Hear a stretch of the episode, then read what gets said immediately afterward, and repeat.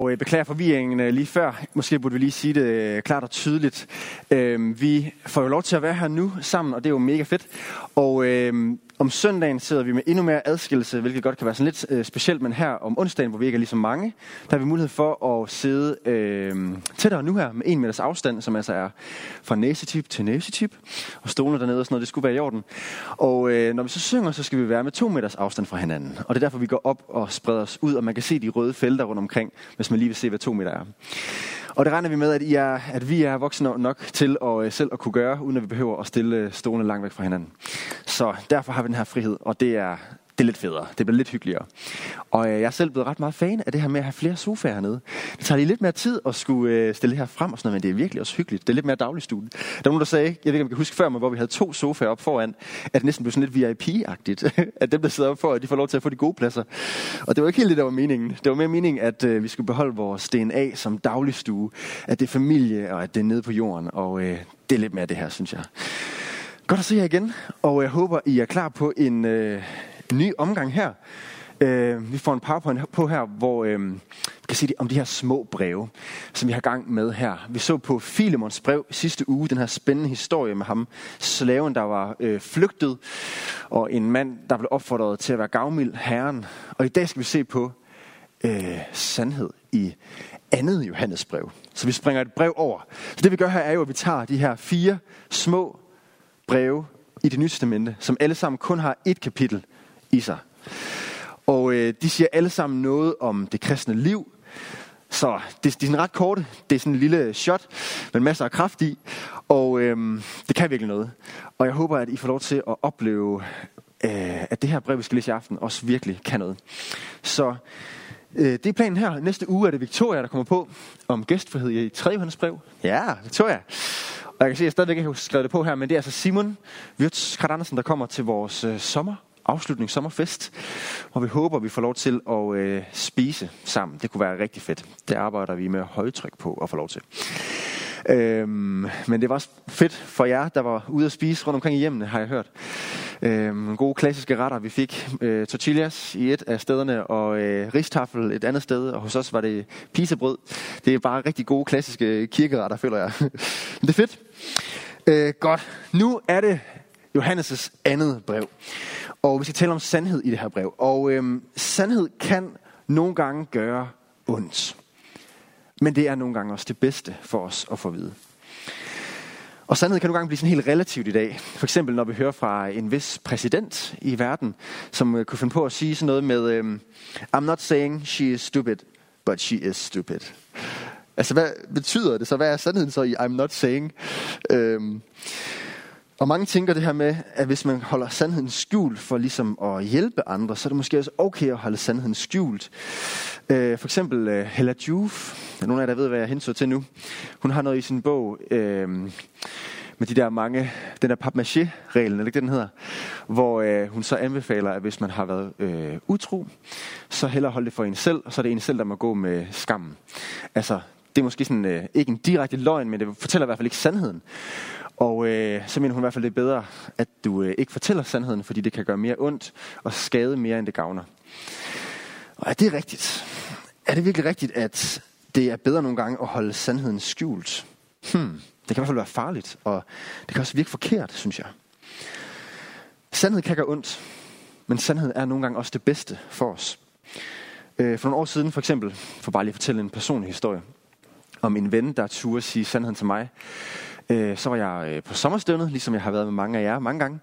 Og der var særlig lige et år, hvor jeg kom til at være sådan særlig meget på scenen. Fordi at vi havde en, der skulle være lejrchef, som så aflyste det og ikke kunne være lejrchef alligevel. Og så blev jeg lige pludselig lejrchef. Og så skulle jeg både være det, og jeg stod også for møderne og prædikede en del og var mødeleder. Og pludselig kom jeg bare til at fylde rigtig meget sådan op på scenen.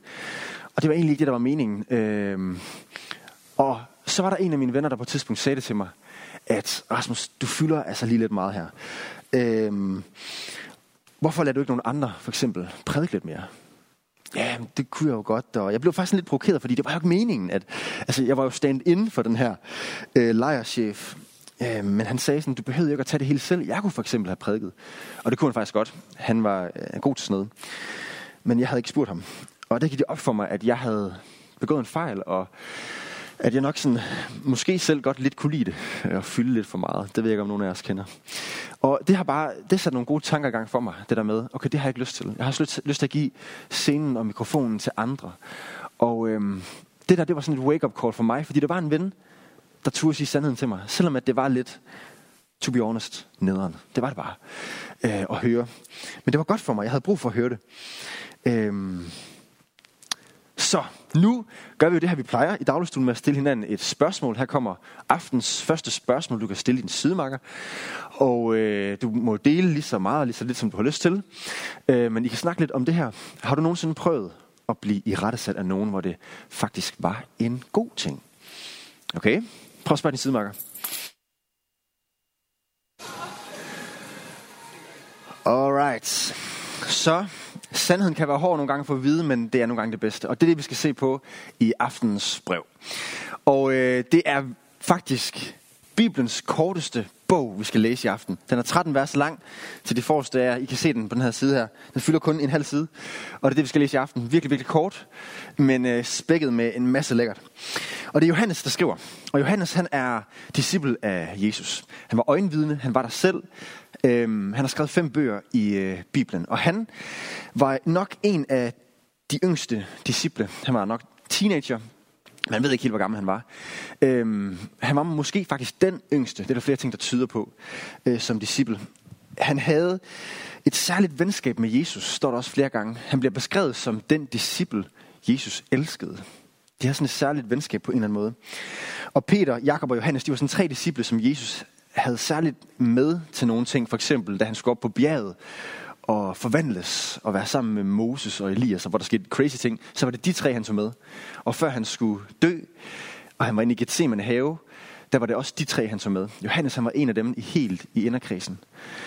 Og der er også det her med, at da Peter, efter Jesus er opstået fra de døde, og at han er sammen med dem igen, Jesus, og han spiser fisk med dem. Det er sådan lidt en sjov historie, hvor de er på stranden, og Peter han hopper nøgen ud i vandet og, for at komme ud til Jesus igen.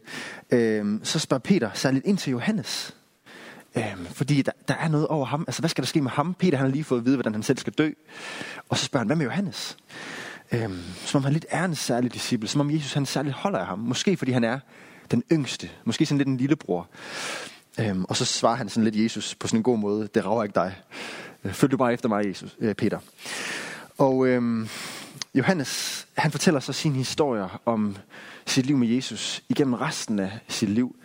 Og han skriver dem ned i det, der er blevet Johannes evangeliet. Og så skriver han også de her 3 breve, hvor vi skal se på det andet brev i aften. Og som gammel mand skriver han så også Åbenbaringen, hvor han så får besøg af sin gamle ven, Jesus. Og for at vide, du skal skrive det her ned, og så er der en masse syner, og han skriver alt det der ned. Det må vi tage en anden gang. Nu er det andet brev fra Johannes. Og det er altså ham, øjenvidnet Johannes, der skriver det her. En med tæt venskab til Jesus. En, som jeg i hvert fald har lyst til at lytte til. Og jeg håber, I har det på samme måde. Og han starter sådan her. I vers 1. Der er jo ikke kapitler i det her, så der står bare 1 her. I vers 1. Fra den ældste. Og den ældste er måske, fordi han er gammel, men det kan også være, fordi det bare var en titel, altså at være ældste, ligesom at være i menighedsrådet her i kirken, og være en af lederne i kirken. Det er nok mest det, han mener her.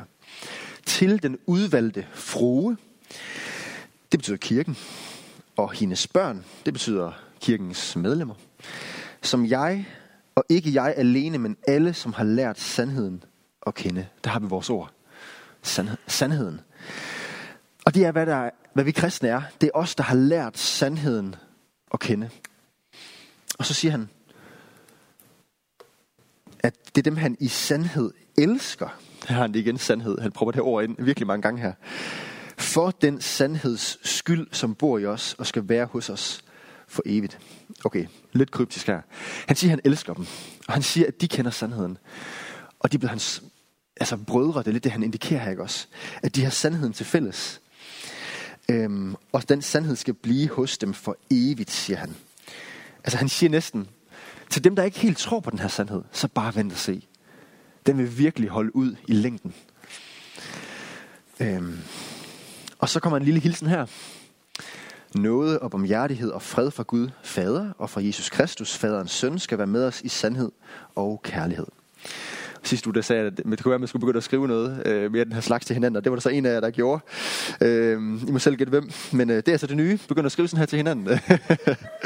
Yes, nu kommer så noget af indholdet i det her korte brev. Han siger her fra vers 4. Det har glædet mig meget at møde nogle af dine børn, altså nogle af de andre kristne. Det er så lidt sjovt, at man snakker om det der med, at man er søstre kirker til hinanden.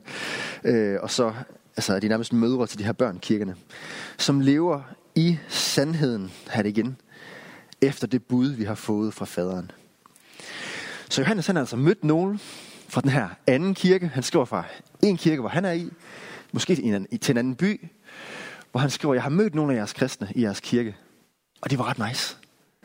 De holdt sig til sandheden. De gjorde det gode. De var virkelig inspirerende. De lever efter sandheden, siger han. Og så efter et bud. Men hvad er det for et bud? Han siger lidt mere om det her i vers 5. Og nu har jeg den bøn til dig, frue. Det er så kirken, han skriver til her. Hvad jeg skriver, skal ikke ses som et nyt bud. Her er budet her. Men er det samme, som vi har haft fra begyndelsen, at vi skal elske hinanden. Og det her er Johannes faktisk kendt for at skrive. Han skriver det vildt meget i sit første brev, som vi må tage en anden gang. Han skriver det bare igen og igen og igen om at elske hinanden. Og han er faktisk også kendt uden for Bibelen, hvor der er nogle andre historikere fra dengang, der skrev om ham her Johannes, da han blev rigtig gammel. At han blev så gammel til sidst, at han ikke længere kunne gå.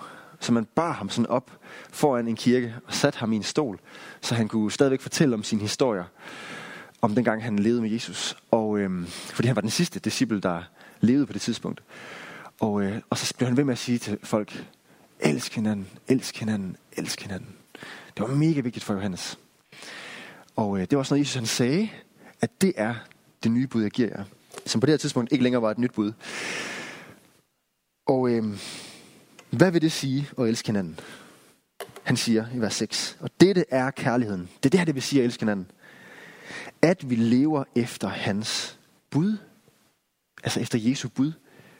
Og det der er budet, som I har hørt fra begyndelsen, at I skal leve i kærligheden. Det er så lidt spøjst sagt det der. Det kører lidt i ring, synes jeg. Lidt kryptisk. Men i hvert fald er pointen, at det med at elske andre faktisk hænger sammen med at gøre det, som Gud har sagt. Og holde sig til den sandhed, som Gud han har givet os. Og tro på sandheden. Og leve det ud. Men hvorfor er det nødvendigt at sige? Jo, han giver et argument. Og nu kommer han rigtig til sagen her, okay? Vers 7.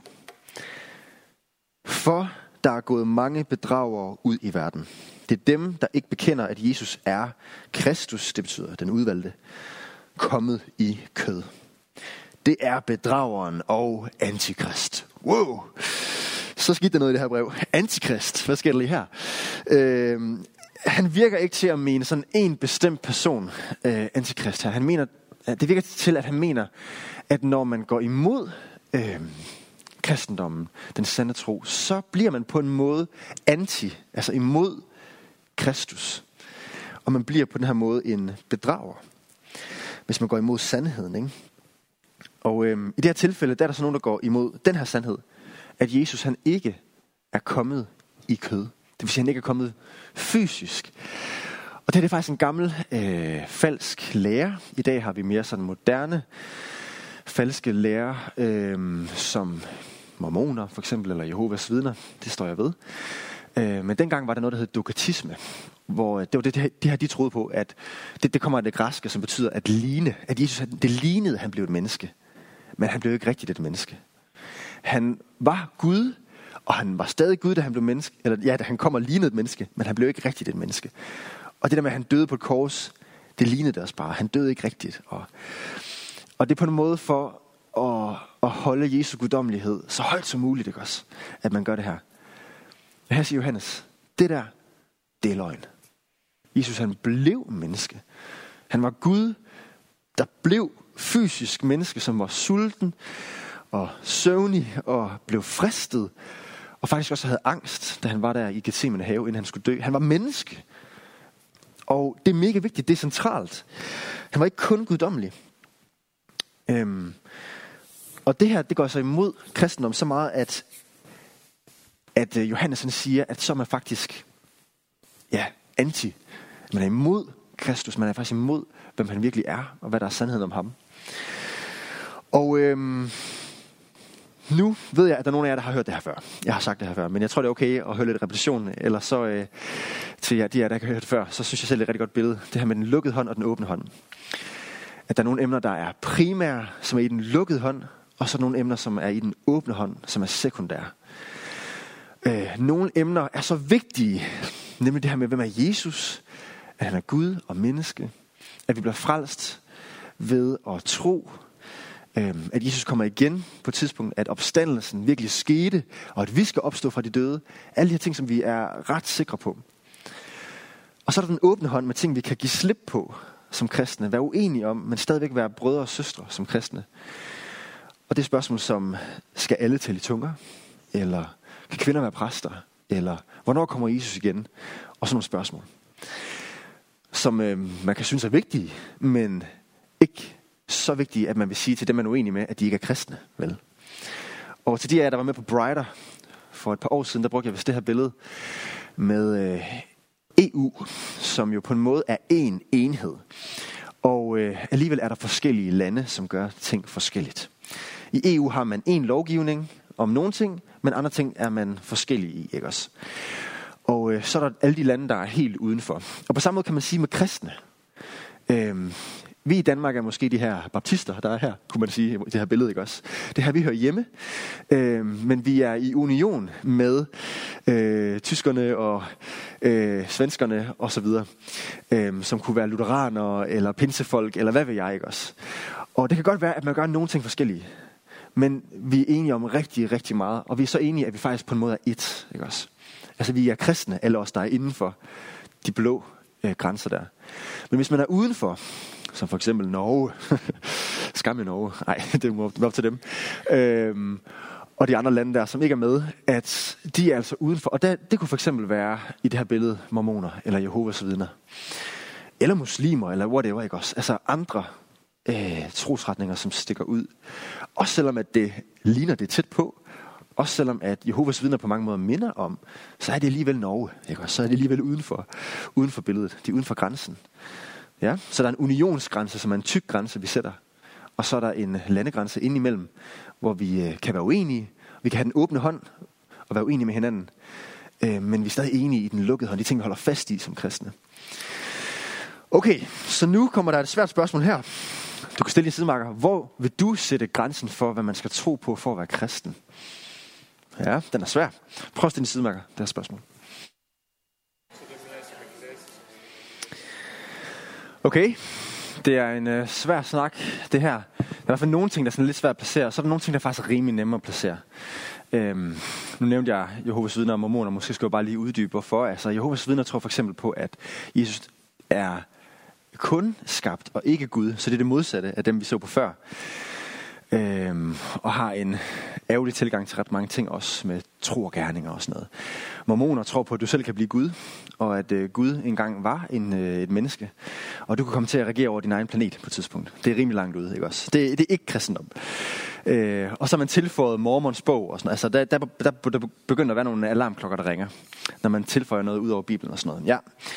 Ja. Og der må man huske, inden for unionen, lad os have en fed holdning til de andre. Lad os hæppe på de andre. Lad os hæppe på alle kristne. Og ikke gå så meget op i, om vi er baptister eller lutheraner eller whatever. Og lad det være sådan, at vores kirke og vores måde at gøre tingene på kan være et hjem og ikke et fængsel. At vi kan besøge andres hjem. Og nogle gange tænke, nå, det var da lidt en sjov måde, I gør det på. Men cool nok, og I er nice, og I er mine brødre og søstre. Og måske lidt en gang imellem mine mærkelige fætter og kusiner, men stadig en del af familien. Men lad os hæppe på de andre, og stå sammen med de andre. Og når vi kan lave ting sammen, så for eksempel Brighter-konferencen til oktober. Jeg håber, I har et kryds i efterårsferien der. Og være sammen med alle de andre unge fra landet. Så lad os gøre det. Ja, okay. Lad os læse det her korte brev færdigt. Der står i vers 8. Tag jer i agt, at I ikke skal miste det, vi har nået ved vort arbejde, men få den fulde løn. Så hvad laver Johannes her? Han advarer de her kristne. Han siger, tag i agt, pas på, hold fokus. for ikke at ende ud i noget forkert her. Og det her, det er på en måde også lidt hårdt at sige til dem. Men det er godt. Det er godt, han advarer dem. For nogle gange er det bedre for sandheden, selvom det kan være hårdt. Hvorfor var det her vigtigt? Han siger i vers 9. Enhver, som går ud over Kristi lære og ikke bliver i den, har ikke Gud. Derfor er det vigtigt. Men den, der bliver i hans lære, har både faderen og sønnen. Altså, hvis de ikke lytter til Johannes' advarsel her, så kommer de væk fra Gud. Og det er der, hvor det er godt at advare hinanden, når vi er på afveje. Så nu bliver han konkret her i vers 10. På anden sidste slide her. Han siger, hvis nogen kommer til jer og ikke fører denne lære, så tag ikke imod ham i jeres hus og byd ham ikke velkommen. For den, der byder ham velkommen, gør delagtig i hans onde gerninger. Det lyder voldsomt det her, og man skal huske, at man skrev lidt hårdere nogle gange dengang, end vi gør i dag. Og man skal også huske, at sådan den kulturelle kontekst her er, at hus betød kirke dengang. Så det er ikke sådan, at de ikke måtte have besøg af dem privat, eller ikke måtte have noget med dem at gøre, eller sådan noget. Selvfølgelig skal man det, men det var mere det der med, at i kirken, fordi dengang, der var det altså forbudt at være kristen i Romerriget, og man havde ikke kirkebygninger, som vi har i dag, og sådan noget, så de var nødt til at mødes i hjemmene. Og derfor skulle man ikke bare have en ind i sin kirke og prædike for de andre, og prædike noget, der var falsk. Og på samme måde her, der vil jeg også sætte en grænse, og ikke have hvem som helst til at komme og prædike her. Jeg vil ikke have Anders Stjernholm til at komme og prædike her, for eksempel. Vel? Men man kan godt stadigvæk have noget med dem at gøre. Men man skal sætte nogle grænser.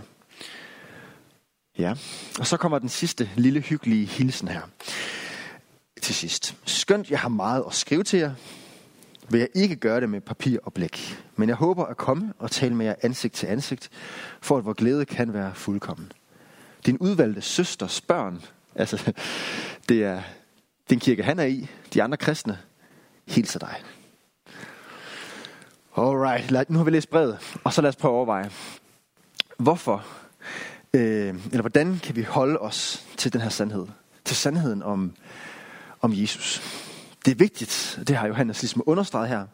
Og svaret, tror jeg, først og fremmest er at holde os til øjenvidnerne, som var sammen med Jesus, og som har fortalt det videre, som for eksempel Johannes. Og det er jo havnet heri. Det er havnet i Bibelen. De har skrevet det videre til os. Og det er derfor, at alarmklokkerne måske burde ringe, hvis at mormons bog kommer på bordet. Ikke? Fordi det ikke er øjenvidner. Fordi det ikke var nogen, der var der med Jesus. Fordi det er Jesus, vi tror på. Og det allertætteste, vi kom på ham, det var dem, der var der sammen med ham. Og det er derfor, vi tror på Bibelen. For det andet, så tror jeg også, i forhold til det her med sandheden, at der er noget godt over at stille kritiske spørgsmål, faktisk.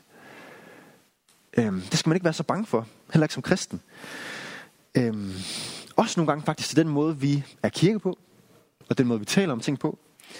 Det er okay en gang imellem at spørge, hvorfor siger vi det her? Hvorfor gør vi det på den her måde? Vi skal ikke være bange for spørgsmål som kristne. Vi tror på, at sandheden jo rent faktisk er, at Jesus findes. Ikke? Hvis vi virkelig tror på det, hvorfor skulle vi så være bange for at stille spørgsmål og komme frem til sandheden? Så hvis din tro ikke kan klare spørgsmål, så er det da ikke en holdbar tro. Og på den anden side, så skal vi heller ikke hele tiden stille spørgsmål. Og det er måske nogen, jeg har oplevet, og nogle gange kunne stille lidt for mange spørgsmål. Det kan faktisk blive lidt hårdt at være i. Der er også noget med, at vi en gang imellem bare skal have en tillid til Gud. Og have en barnetro, og bare komme til ham, som det er. Ja, så jeg tror, det er en balance mellem de der ting. Men der er altså også noget godt over at være kritisk nogle gange. Og søge sandheden. Og ville vide, hvad er sandt. Hvis vi ikke holder os til sandheden, så kan det ende galt. Dengang, det der med dokatisme, som det hed, at Jesus han kom ikke fysisk. Det ledte til, at man begyndte at tænke, at alt det fysiske, det er ondt. Så sex er ondt. Eller mad skal man helst holde sig fra så meget som muligt. Det holder man ikke så langt, meget i længden uden. Og alle de der ting, og det var åndssvagt. Og det var langt ude, i stedet for at fatte, at det er gaver fra Gud. Eller nyere historie med mormoner, som jeg har nu nogle gange, blev det flerkoneri. Og man flyttede til Utah og sørgede for, at man havde en lovgivning der, hvor det var lovligt at have flerkoneri i lang, lang tid. Langt ude, ikke også? Eller i dag kunne det være at have sex med, hvem man vil, eller druk er okay, eller hvad ved jeg. At Gud er kærlighed, og han tillader alt. Men det er ikke helt det, det betyder vel, at Gud er kærlighed. Det er ikke helt sandheden om Gud. Og nogle gange kan vi have brug for at høre fra hinanden, hvad der egentlig er sandt. Og jeg har bare lige et par andre vers, jeg har lyst til at vise jer her fra Bibelen. Det her er fra Ordsprogenes bog 27:6, hvor der står, en vens hug. Det er ikke særlig ret. En vens hug er velmenende. En rigtig ven mener det godt. Når man kommer og siger, hey, det her jeg ser, at du er i gang med at gøre, er du sikker på, at det er det bedste? En vens hug er velmenende. En fjendes kys er falske. Ej, hvor er du fantastisk, og bare give den gas, og så videre, så videre. Nogle gange kan det være falsk. Det er ikke det bedste for en. Det bedste er nogle gange at få de der hug, selvom det kan være nederen. Og Jacob, han siger i sit brev, og det er Jesu bror, der skriver det her i kapitel 5 og vers 19. Mine brødre, hvis en af jer forvilder sig bort fra sandheden, her har vi det, sandheden, og en anden får ham til at vende om, skal han vide, at den, der får en synder til at vende om fra den vildfarelse, han lever i, frelser hans sjæl fra døden og skjuler mange synder. Altså han siger, det er mega godt, ikke? Hjælp hinanden. Hvis der er nogen af jer, der er på vej væk, gang i noget, der er særlig godt, så vær rigtige venner. Vær der for hinanden. Vejled hinanden. Selvfølgelig ikke med sådan en fordømmende løftet pegefinger, men kærligt. Og det kan også bare være svært, ikke? Hvordan gør man det? Hvordan finder man den her balance? Jesus taler også om det her med, ikke at hjælpe sin ven, der har en splint i øjet, når du selv har en bjælke i øjet, ikke også? Ikke at være en hykler. Vi skal ikke bare altid komme og pege fingre af hinanden. Men der er alligevel noget over at hjælpe hinanden på vej. Og det er så det sidste spørgsmål her. Hvordan kan vi irettesætte hinanden, uden at være nederen? Prøv at stille i sidemarker det spørgsmål.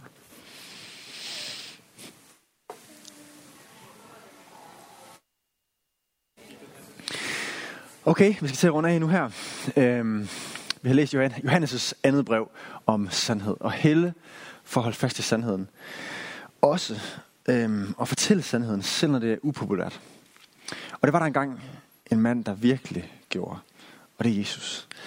Og han var en mand, der faktisk ikke bare sagde Guds sande ord, men som også på en måde var Guds ord. Det er sådan lidt mystisk. Han var på en eller anden måde Guds udstrakte sandhed til mennesker. Og han fortalte mennesker, at de skulle vende om til Gud, og selvom at det var ret upopulært. Og han endte jo med at bøde med sit liv for det. Men som han havde sagt, stod han op fra de døde.